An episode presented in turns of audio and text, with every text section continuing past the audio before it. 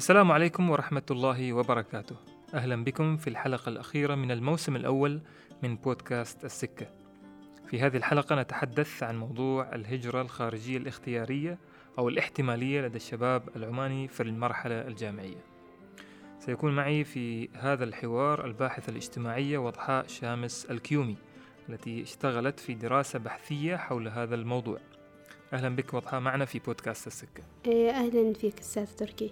وقبل أن أبدأ في المحور الأول وطرح الأسئلة الأولى أدعوكم للاستماع إلى بودكاست دوم تك منصة صوت ومعازف تروي سيرة الفن العربي عن طريق سرد مواهب الفنانات العربيات وأيضا المخزون الموسيقي الذي أنتجوه طوال مسيرتهم. اشتركوا بقناة دومتك من آه، منصة صوت على أي وسيلة بودكاست تفضلونها وتابعوا البودكاست يوم الأحد كل أسبوعين لتتعرفوا على قصص تستحق أن يحتفى بها. إذا نعود آه، معك وضحى والسؤال الأول حول هذا الموضوع الذي آه، يعني يعتبر سؤال ربما جديد رغم أنه ربما أيضا يطرح يعني بشكل شخصي بين فترة وأخرى أو يطرح يعني عموما. موضوع الهجرة وموضوع هذا ربما احتمالي يعني. لا توجد مثلا آه، إحصائيات آه، مثلا آه، جديدة أو دقيقة حول موضوع كم عدد الشباب العمانيين الجامعيين الذين يرغبون في الهجرة مثلا. ولكن أنت طرحتي في هذه الدراسة البحثية موضوعا احتماليا. نعم. ولكن نتائج هذه الدراسة أيضا تعطي مؤشرات آه أيضا احتمالية. آه احتمالية. نعم. نريد أن نعرف عن هذا الموضوع وندخل في تفاصيل هذه الدراسة أيضا. إيه طبعا هو الموضوع عادة يعني الكثير سألني لماذا تناقشين ظاهرة الهجرة؟ يعني نحن ليست لدينا حتى كظاهرة أو إشكالية. وأيضا في نفس الوقت لا توجد هناك أيضا إحصائيات تدلل على وجود هذه آه، الظاهرة في السلطنة. ما أود أن أشير إليه يعني في البداية أن ظاهرة الهجرة هي ظاهرة تاريخية منذ القدم. يعني ما ممكن أنني أنا أحصرها في دولة معينة أو في مكان معين أو في زمن معين. هي ظاهرة آه، مستمرة مع الزمن وقد تكون ظاهرة آه، موجودة بشكل كبير أو آه، بشكله يعني القليل. عادة هي ظاهرة الهجرة دائما لها مسمى آخر تسمى فيها هي ظاهرة شبابية. فلما آه، أثناء اللي هي إجراء اللي هو البحث كنت أتتبع اللي هو هو التطور التاريخي للموجات الهجرة العربية.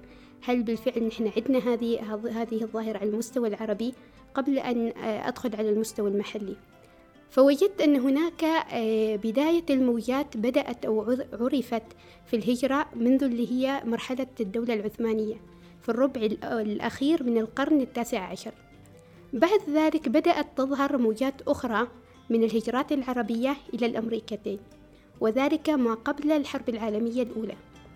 ثم بعد ذلك تطورت هذه الموجات ما بعد الحرب العالمية الثانية بشكل ملحوظ إلى الدول الأوروبية. لماذا الدول الأوروبية بالذات؟ لأن الأوضاع في تلك الفترة بعد الحرب العالمية الثانية بدأت آه، تستدعي إلى وجود أيادي عاملة يعني من آه، الشباب. فكان هناك مثل ما تقول عملية هجرة وموجات هجرة عربية كبرى إلى أوروبا بعد ذلك في لما نأتي نتحدث عن اللي هي هل هناك موجات تاريخية على مستوى آه، الدول الخليجية؟ عادة ينظر للدول الخليجية إنها أصلا دول مستقبلة للمهاجرين وليست دول تعمل على اللي هي تصدير يعني أيادي عاملة أو مهاجرين أو شباب إلى الخارج. يعني ما في هذه الفكرة. المألوفة. آه، وذلك لسبب أن أصلا الدول الخليجية دول آه، عرفت بأنها دول نفطية فبدأت تنتقل لمرحلة أنها تستقبل المهاجرين بشكل كبير. ولكن ما بعد اللي هي آه، ما قبل الدولة النفطية يعني كدول الخليج كانت هناك هجرة حتى كانت هناك هجرة على مستوى هجرات عمانية إلى الدول المجاورة سواء كان في دولة الإمارات أو الكويت أو غيرها من الدول. نعم. إذا موضوع الهجرة كما قلت هو ليس جديد يعني ولكن ربما أشكاله كانت مختلفة في فترة زمنية معينة بظروف اقتصادية وسياسية مختلفة وكانت هناك آه، كما آه، يعني ذكرت بأن هناك هجرات خارجية من من الداخل إلى الخارج وهناك كانت أيضا هجرات داخلية خاصة في بداية السبعينات حتى صح. في عمان يعني نعم. كثير من العمانيين كانوا ينتقلوا من منطقة إلى منطقة تحديدا لو تحدثنا عن مناطق الامتياز النفطية على سبيل المثال وهذه أشرت إلى أنت أيضا نعم. في دراستك لكن الموضوع هذا الجميل آه، أو المثير للاهتمام فيه هي النتائج الاحتمالية التي ظهرت في هذه الدراسة خاصة مع ظل الانفتاح وأيضا آه، توسع آه، ربما نطاق التجربة للسفر إلى الخارج لأسباب الدراسة أو للسبب حتى الأسباب تعليمية أو ثقافية أو سياحية هل تعتقدين من خلال هذه الدراسة التي أجريتها بأن المعارف والتجارب الجديدة والانفتاح على العالم عبر الإنترنت يحدد مسار أو اتجاه جديد يمكن أن يدفع للناس للشباب العمانيين بأنه يقر الهجرة لسبب التعليم أو الدراسة أو العمل على سبيل المثال؟ هو أنا أعتقد أنه اللي هي نقطة الانفتاح أيضا على العالم الخارجي له دور كبير في اتخاذ القرار. هل الشاب العماني يرغب بال يعني يمكن أن يحدد قرار الهجرة ويهاجر أم لا؟ وذلك خاصة في ظل الظروف الحالية اللي يمر به الشاب العماني. فمثلا هذه العينة اللي أخذتها للدراسة هي عينة آه، كانت لا زال الشباب الشاب العماني يدرس في الجامعة. يعني في مرح في مراحله الدراسية لا زال. فأعتقد أنا لو تم أخذ هذه العينة حتى في اتخاذ القرار هل إنهم سوف يسافروا أو لا ستختلف آه، إذا كررتها مرة أخرى هذه الدراسة بنفس العلمية ستكون هناك نتائج مختلفة يعني لابد الإشارة منها. أه لما جينا نحن عملنا اللي هي هل هناك ما الدوافع التي ممكن تجعل الشاب العماني أنه يهاجر إلى الخارج وجدنا أن العوامل الثقافية هي كانت أكثر العوامل اللي ظهرت معانا في العينة. طبعا لماذا العوامل الثقافية؟ يعني البعض يتساءل ليش العوامل الثقافية؟ لماذا لم تكن هناك العوامل الاقتصادية العوامل النفسية العوامل الاجتماعية مثلا؟ وأعتقد أنا من وجهة نظري كباحثة أن العوامل الثقافية آه، ظهرت بشكل بسبب الظروف الذي تمر بها أفراد العينة نفسهم اللي هي مرحلة الدراسة. آه، بالإضافة إلى ذلك اللي هي خصائص خصائص الشاب العماني نفسه. في هذه المرحلة تجده أنه يح يعني آه، يتبع المعرفة أو يجري وراء المعرفة. نعم. يحاول لكن في هذا السياق ما المقصود بالأسباب الثقافية أو الدوافع الثقافية؟ يعني ما كيف ممكن نفصلها؟ العوامل الثقافية بعض فيها التعليم مثلا؟ أيوة هو بالنسبة للعوامل الثقافية أنا أخذت مجموعة من المؤشرات ليس فقط التعليم. كان حتى اللي هي نقطة هل ترغب في اللي هو تعلم لغات جديدة؟ هل عندك الرغبة في التعلم؟ الاطلاع على ثقافات جديدة؟ هل لديك الرغبة مثلا أنك تمارس حياة تختلف عن الحياة الروتينية الطبيعية اللي أنت تعيشها في مجتمعك الحالي وغيرها أيضا؟ هل لديك الرغبة في اكتساب لغات إلى آخره؟ فأعتقد العوامل الثقافية غير محصورة فقط بالمستوى التعليمي. أيوة. نعم. آه بالنسبة للعوامل الثقافية هل تتوقعي بأنه أسبابها أيضا هو النظر للأفضلية مثلا؟ أو أنه خوض تجربة جديدة فقط. يعني حسب نتائج الدراسة التي أجريتها أنت على أكثر من 270 أو 170 172 تقريبا 172 أيوة من العينة. من الجامعات هنا في عمان. أيوة. نعم. هل النتائج هذه المبنية على هذه العينات يعني تعطي أيضا مؤشر بأنهم البحث عن الأفضل أو خوض تجربة جديدة هي نعم. ثقافات جديدة؟ هي ال... هي مثل ما قلت لك ترتبط بالخصائص الشباب. خص... من خصائص الشباب اللي حبه الاطلاع على شيء جديد ومختلف والتجربة. هذه يعني أحد الخصائص التي يتميز به الشباب بشكل عام يعني. آه، بالإضافة إلى ذلك آه، ممكن أنك تضيف أن الشباب في هذه المرحلة آه، يفكرون بشكل مختلف. يعني يحاولوا أنهم آه، آه، يكونون مختلفين عن ما هو متوارث في المجتمع نفسه. فكيف ممكن أن يخرج من هذا الاختلاف سواء أنه يخرج إلى الخارج أو أنه يكون لديه تطلعات أن يخوض تجربة الهجرة إلى الخارج هي أعتقد هذه هي نعم. لكن الهجرة في هذا السياق يعني الدراسة تحديدا هل هي هجرة مؤقتة مقصود بها أم هجرة آه، متوسطة أم هجرة دائمة يعني؟ حقيقة هو هني في يعني في إشكالية للمفهوم نفسه يعني أثناء البحث آه، حول اللي هي مفهوم الهجرة نفسه وجدت هناك تفرعات كثيرة حول مفهوم الهجرة. البعض يتحدث عن الهجرة كأنها هجرة فردية البعض يتحدث عنها هجرة جماعية. البعض يقول أن هناك هجرة دائمة والبعض يشير إليها أنها هجرة آه، مؤقتة. في النهاية ما يحكمه هي ظروف الفرد نفسه في تحديد ما يريد. يعني أثناء هجرته هل هو يرغب بالاستمرار أو أنه يرغب بالرجوع؟ ما بين فترة وفترة يعني. يعني هل ستكون هي دائمة أو مؤقتة؟ أعتقد هو هذا نعم. تأتي حسب نتائج الدراسة أيضا التي أجريتها حول موضوع الهجرة الاحتمالية لدى الطلبة الجامعيين تحديدا هنا في عمان. ظهرت نت... من بين النتائج أيضا بأن آه، تدني مستوى تأثير العوامل الاجتماعية.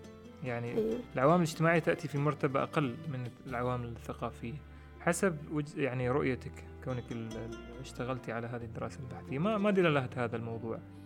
يعني أعتقد أنه العوامل الاجتماعية لما تم تطرقت لها اللي هو كان يركز على نقطة أنه نحن أصلا في المجتمع العماني مجتمع آه، محافظ آه، قائم دائما على علاقاته الاجتماعية يعني قائمة علاقات قوية على المستوى الأسري على المستوى آه، الجيرة والصداقة على المستوى العام يعني.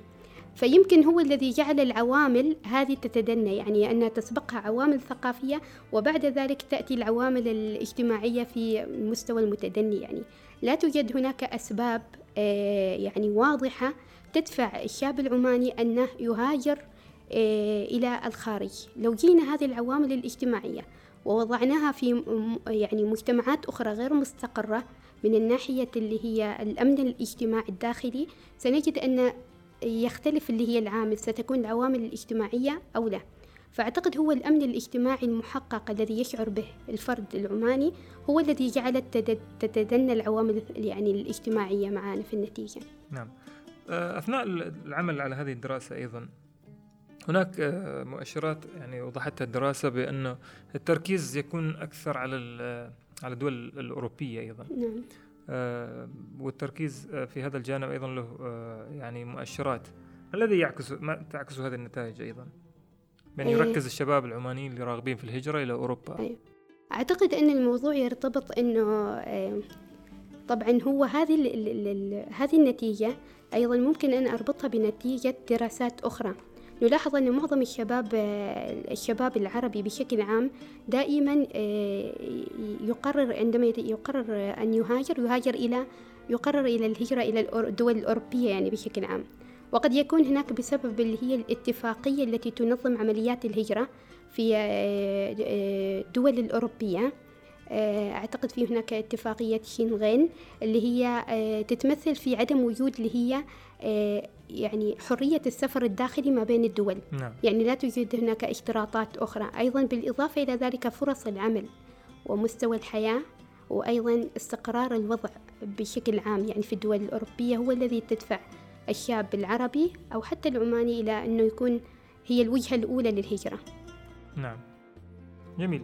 في في هذه النقطة أيضا آه، واضحة يعني هل هناك آه، معيار بالنسبة لاختيار أوروبا تحديدا؟ هل هو فقط ما يخص الوضع السياسي الاستقرار الأمن العام الاجتماعي العام الاستقرار السياسي أم هناك أيضا أسباب أخرى بمعنى جودة الحياة آه، أفضلية مؤسسات التعليم مثلا هي حتى الجامعية حتى الفرص؟ الفرص نعم هي النقطة هي شوف دائما الهجرة ترتبط بعاملين عوامل طاردة من من الدولة التي أنت ستهاجر منها وعوامل جاذبة.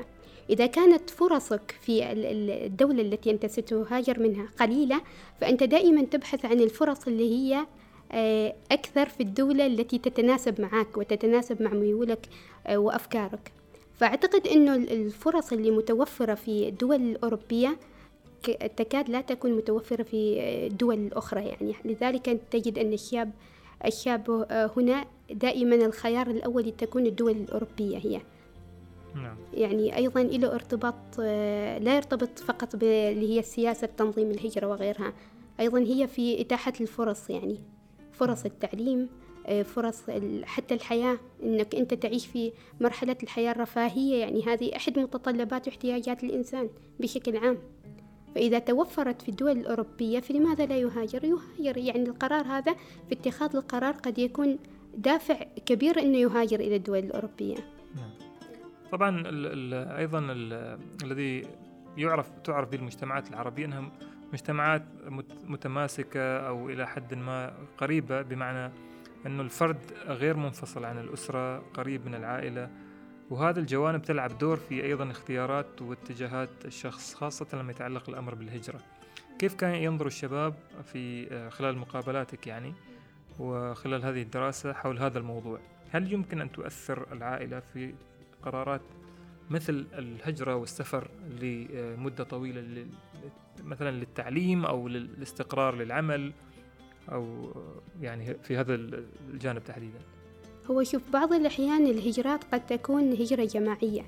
يعني قد تكون هناك أنا سألت بعض آه، بعض الأسئلة الفرعية للشباب آه، فكان سؤال هل أقمت سابقا في الخارج؟ فاتضح لي من خلال الإجابات أنهم نعم يعني أقاموا مع أسرهم في الخارج لفترات طويلة وفي فترات قصيرة يعني. قد لا يكون هو القرار أصلا قرار فردي فقط حتى قد يكون قرار جماعي. وهل الأسرة لها دور في اتخ... يعني اتخاء يعني في دعم هذا القرار أو لا؟ أكيد لها دور لأنه يظل هي نوع من حالة انفصال الفرد عن أسرته. هذه تشكل نوع من اللي هي آه، شوية آه، يعني الصعوبة في العلاقات الاجتماعية. يعني نحن ما متعودين في المجتمع العماني إنه آه، مثلا الانفصال هذا بشكل سهل. يعني إنه ننفصل كذا ونبني نفسنا بعيد عنهم كذا لأن أعتقد العلاقات الاجتماعية عندنا رأس رأس مال اجتماعي عالي في العلاقات الاجتماعية يعني عندنا نوع من الشبكة ترابطية في العلاقات فأعتقد اتخاذ هذا القرار أيضا بيكون مرتبط أيضا بالدرجة الأولى بموافقة الأسرة أو عدم موافقتها أيضا نعم. من أي منظور تحديدا؟ يعني لماذا يمكن أن ترفض العائلة هجرة شخص للدراسة أو رغم أن الآن يعني آه، الكثير من الشباب العمانيين يعني يدرسون في الخارج أيضا يعني. هذه تعتبر هجرة لأنه حتى وإن أيوة، كانت لمدة خمس سنوات أيوة. هي هجرة مؤقتة لأجل الدراسة لأجل هدف معين فهل تتوقع أيضا أنه يعني آه، الوعي العام حول المجتمع حول الفرد أيضا وعلاقته بالأسرة والمجتمع تحدد مساراته أيضا فيما يخص هذا الجانب هو أنا شوي بسلط الضوء على من الذي سوف يهاجر؟ لأن هناك في فرق ما بين هجرة الرجل وهجرة المرأة. عادة نحن بطبيعة المجتمعات على وجه العموم المجتمعات محافظة جدا. صحيح. ترى أن هجرة المرأة هو يعني يعني أو كمفهوم حتى لا نسمع مفهوم هجرة المرأة. يعني حتى الهجرة العربية ويكاد هذا المفهوم الآن فقط تم تداوله في الآونة الأخيرة في شمال أفريقيا. يبدو نحن كنا نتناقش إذا في سياق الرجال فقط يعني تتوقعي؟ لا يعني مثلا الأسرة لماذا لا توافق مثلا الأسرة؟ أنا أتحدث عن هذه النقطة. قد تكون اللي هي طبيعة الجنسين. يعني الرجل الأسرة العمانية ترى أن الرجل قادر على أنه يهاجر ويعتمد على نفسه وهذا. أما المرأة يوجد هناك نوع من التخوف في أنها قد تتعرض لبعض يعني اللي هي التحديات أثناء الهجرة. فقد يكون هناك أيضا هذا يعني له دور كبير في عملية اللي هي دعم الأسرة. نعم.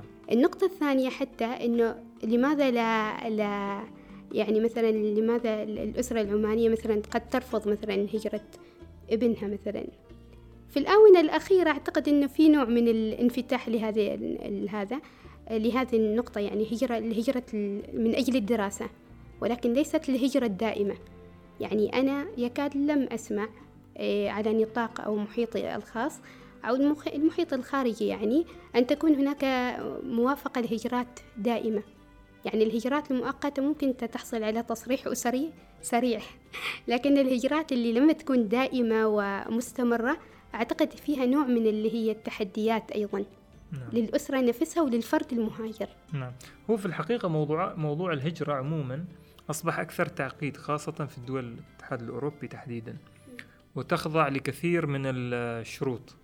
يعني لو ذكرنا على سبيل المثال في ألمانيا هناك عدة قوانين ظهرت خاصة مع موجات الهجرة اللي آه، جاءت من الدول اللي تعاني من أزمات حروب ومن حروب أهلية على سبيل المثال وأزمات سياسية المنطقة العربية تحديدا ظهرت كثير من المصطلحات إعلاميا ما يسمى بلم الشمل وهي تنطبق على كل فرد نعم. في المنطقة العربية عموما يعني لكل شخص حتى لو كان خارج أيضا إلا إذا كان وضعه الاقتصادي وال والمادي مستقر جدا بإمكانه أن يدفع الضرائب مثلا أو بإمكانه أن يؤسس شركة صغيرة يمكن أن يدفع من خلالها الضرائب.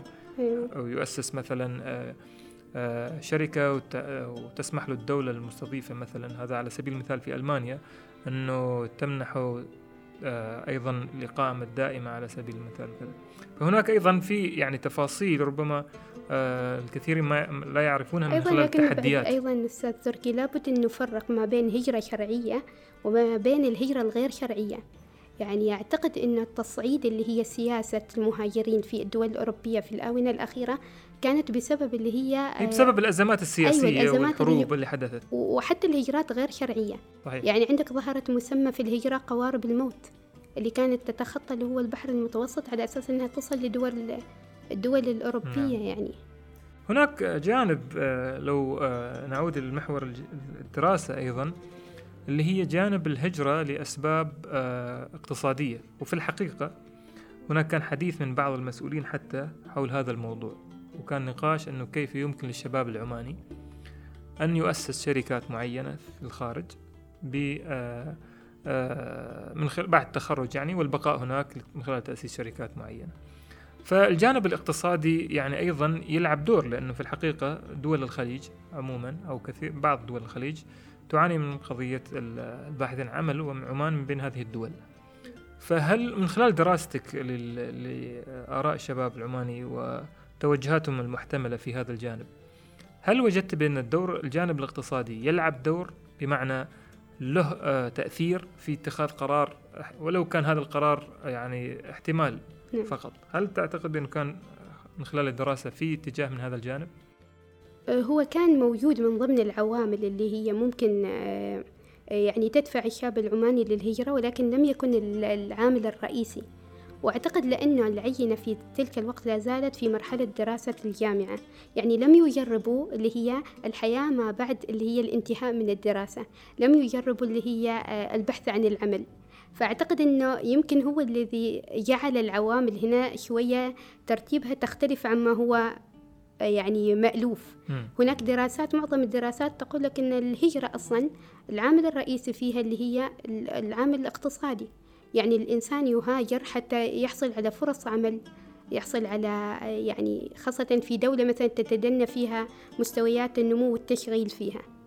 فيقول لك أنا أهاجر حتى أحصل على فرصة عمل فرصة عمل وأحس بالاستقرار. فأعتقد أن هذه العوامل ما كانت لها دور رئيسي بالنسبة للعينة.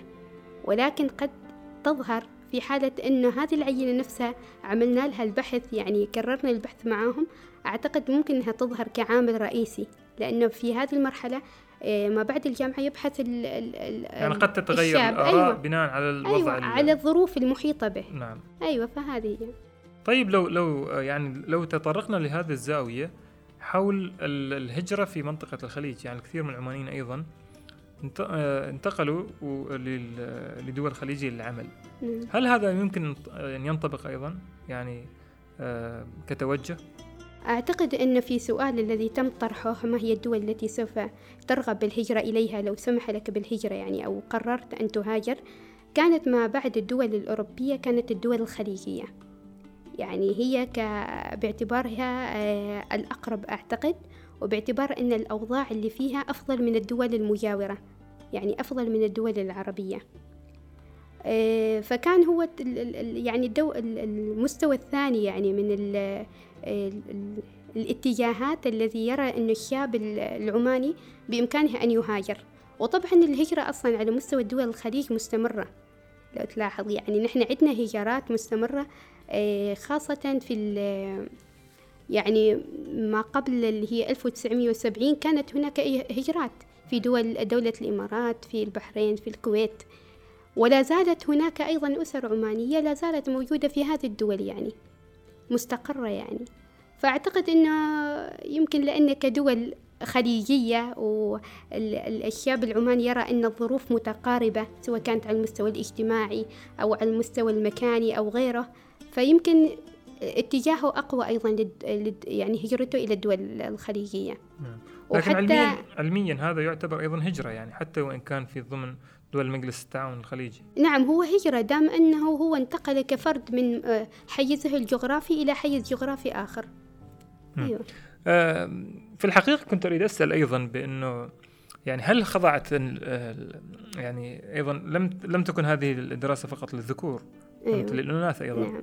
فهل هناك أيضا نسب يعني آه وحتى وإن كانت يعني نسب احتمالية بمعنى الدراسة أيضا تحتمل هذا هذا السؤال حقيقة وتفترضه هل أيوة. ما هي وجهة نظر النساء أيضا في مسألة حقيقة يعني. في في النتائج الإحصائية لما آه، حاولت إني أدرس اللي هي كفرضية يوجد هناك فرق ما بين الذكر والأنثى في اللي هي اتجاهاتهم نحو الهجرة لم توجد هناك أي فروق سواء كان على المستوى التعليمي أو الفئة العمرية أو على المستوى اللي هي ال- الجنس أو على المستوى آه، يعني على المستوى اللي هو المرحلة التعليمية اللي موجود الجامعية. فلم تظهر هناك أي فروق يعني أظن أن هناك آه، اتجاهات متطابقة ما بين الذكر والأنثى يعني لم توجد هناك أي فروق ما بينهم. نعم.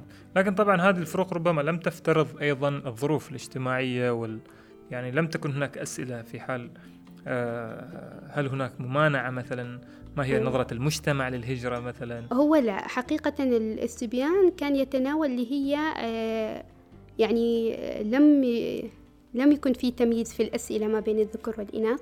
كان الجميع يجاوب على نفس الأسئلة ذات الأسئلة ولم تكن هناك آه، أسئلة شخصية للإناث يعني لم أتطرق إلها.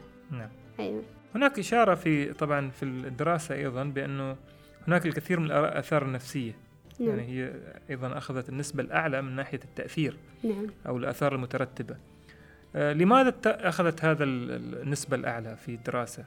دراستك من ل- لأنه اتجاهات الشباب العماني الجامعي للهجرة.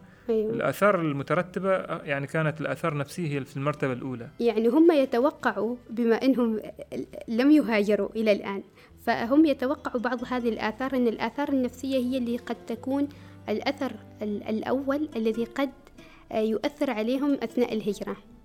آه، يعني خاصة أنهم هو ال- الابتعاد عن الأسرة الابتعاد عن الوطن.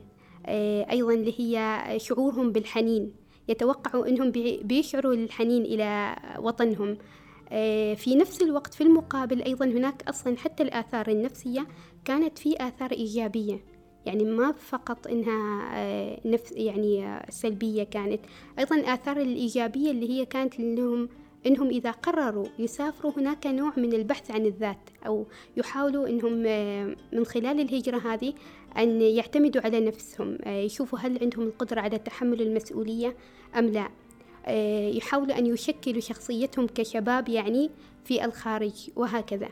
فلم تأخذ فقط الجانب السلبي يعني أيضا هناك جانب إيجابي للآثار النفسية المتناولة. في ماذا يتمثل هذا الأثر الإيجابي تحديدا؟ أيوة خبرتك اللي هي ال- اللي هم ينظرون أنهم الهجرة قد تؤثر في عملية اللي هي شخصيتهم. نعم يعني أيوة. يكون الشخص تكون الشخصية أكثر استقلالية استقلالية نعم تحمل المسؤولية وهكذا. نعم. آه، هناك أيضا آه، جانب آخر في هذا فيما يخص التأثيرات يعني المتعلقة بالهجرة هي الآثار الديموغرافية أيضا. ما يعني في هذا الجانب آه، ما الممكن أن يكون أثره سلبي أو إيجابي في هذا السياق؟ الآثار الديموغرافية طبعا هي تبعت الآثار النفسية. آه، نلاحظ أن هنا الشاب العماني لديه إدراك في أنه عملية الهجرة قد تسبب في خلل سكاني يعني في تركيبة السكان خاصة إذا كانت الفئة الأكثر هجرة هي فئة الشباب. فما الذي سيحدث في ال- اللي هو الهرم السكاني؟ سوف تتقلص اللي هي فئة الشباب وسوف تزداد اللي هي نسبة الكبار في السن ونسبة الأطفال. هذا قد يؤدي إلى وجود مثل ما تقول اللي هي آه، اختلال في النظام ال- المجتمع نفسه. فوجدت أنه ال- ال- الشاب العماني الجامعي مدرك هذا الشيء. أيضا أنه سيكون هناك خلل في مثلا نسبة حجم الأسرة. سيكون هناك خلل في نسبة اللي هي ال- أعداد الذكور ما بين أعداد الذكور وأعداد الإناث مثلا. سيكون هناك خلل في الفئات نفسها الفئات المجتمعية. فأعتقد أنه عملية إدراكه هذه يعني أيضا مؤشر يعتبر إيجابي أنه عنده إدراك أنه الهجرة تترتب عليها يعني آثار, ديموغرافية. يعني نعم. تؤثر على أيوة. يعني نسبة ال- الشباب نعم. تقل وفي حال حدث هجرة يعني عالية آه، وأيضا انتقل كثير من الشباب للخارج. أيوه. طبعا هذه كل الأسئلة التي طرحت هي افتراضية يعني احتمالية احتمالية يعني يتوقع الشاب كذا وكذا. وكذا. أيوة أثناء الهجرة.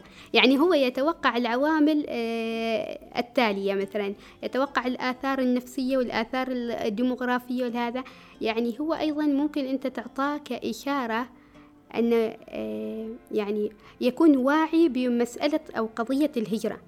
يعني الهجرة ليست هي قرار فقط أيضا.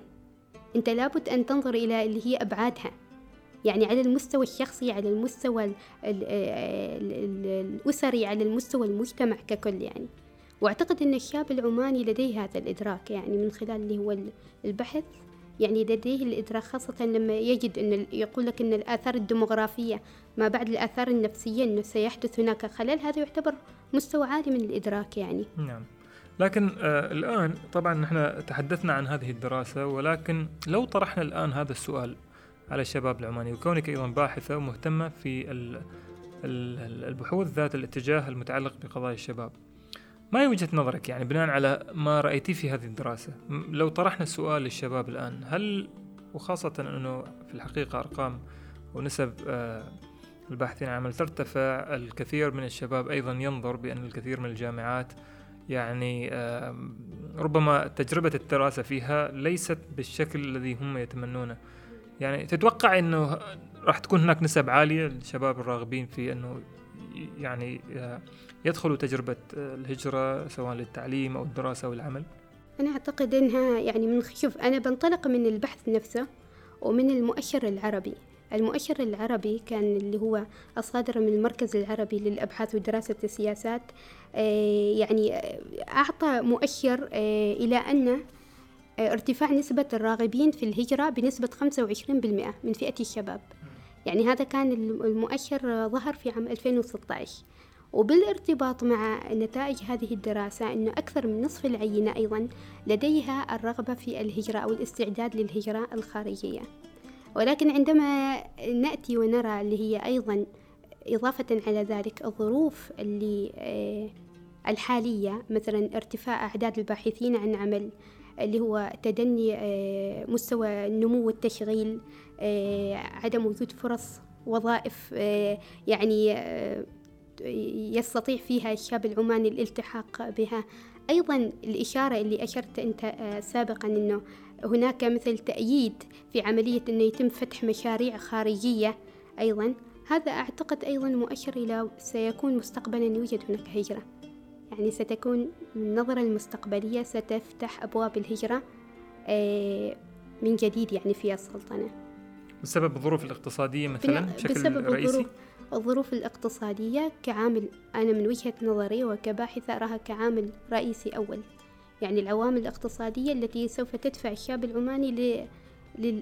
للهجرة هي يعني ممكن الهجرة ال- تكون أعلى مثلا لمنطقة الخليج مثلا لبعض الدول التي تنشهد مشاريع أكبر وفيها نمو اقتصادي أكبر على سبيل المثال. هو ما شرط تكون على مستوى الدول الخليجية لأنه في تقرير الهجرة الدولية آه، لما صدر في عام 2015 أوضح أن السلطنة تحتل المرتبة الرابعة. يعني ما عندنا. على مستوى دول الخليج من مجموع المهاجرين. تحديدا. من مجموع المهاجرين. يعني المهاجرين إلى عمان ولا من, من من عمان؟ عمان. من عمان إلى خارج عمان. إلى الخارج. ولكن يعني هل مقصود فيه المواطنين يعني. ولا هو لم يتم التوضيح في التقرير بشكل تفصيلي ولكن هو كان اللي هو مثل اللي هي آه، قياس نسبة اللي هو يعني مجموع أقل. المهاجرين. نعم الأقل هجرة نعم. من السلطنة يعني.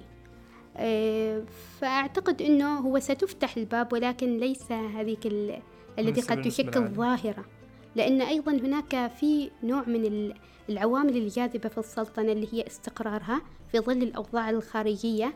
قد تكون عامل أيضا تجعلك أنك آه، تتراجع عن اللي هي قرار الهجرة مهم. أيوة مثل ماذا هل هل هناك مؤشرات معينة مثلا أثناء دراستك يعني من؟ الناحية الاستقرار اللي هو الاستقرار ال- الأمن السياسي مثلا الأمن الاجتماعي توفر الأمن الاجتماعي وغيره آه، في ظل التحولات والتغيرات اللي هي ال- الخارجية في دول الخليج على المستوى آه، دول الخليج وعلى مستوى الدول العربية أيضا فأعتقد أنه موضوع الهجرة آه، قد يكون يمكن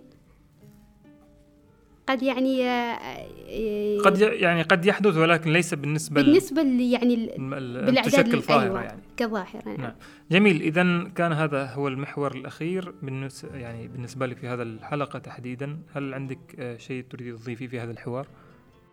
هو حقيقة أشكركم في البداية يعني على هذا الحوار. وأتمنى أنه يتم تسليط الضوء في حقيقة أن تتوفر معنا إحصائيات وبيانات حقيقية لموضوع الهجرة سواء كانت يعني يتم دراستها سواء كانت هجرة مؤقتة أم هجرة دائمة لأنه هذه إشكالية أنا وجدتها يعني أثناء بحثي. إيه وشكرا جزيلا. نعم. إذا أشكرك آه، وضحى آه، شامس الكيومي باحثة آه، اجتماعية تحدثنا اليوم عن موضوع الهجرة الخارجية الاحتمالية. نركز على هذه الكلمة أنه كان سؤالا محتملا لدراسة أجرتها حول الشباب العماني في المرحلة الجامعية وموضوع الهجرة بالنسبة لهم. كان هذا هو الحوار الذي آه، كنت فيه معكم تركي البلوشي في الحلقة الأخيرة من الموسم الأول من بودكاست السكة. في أمان الله. thank you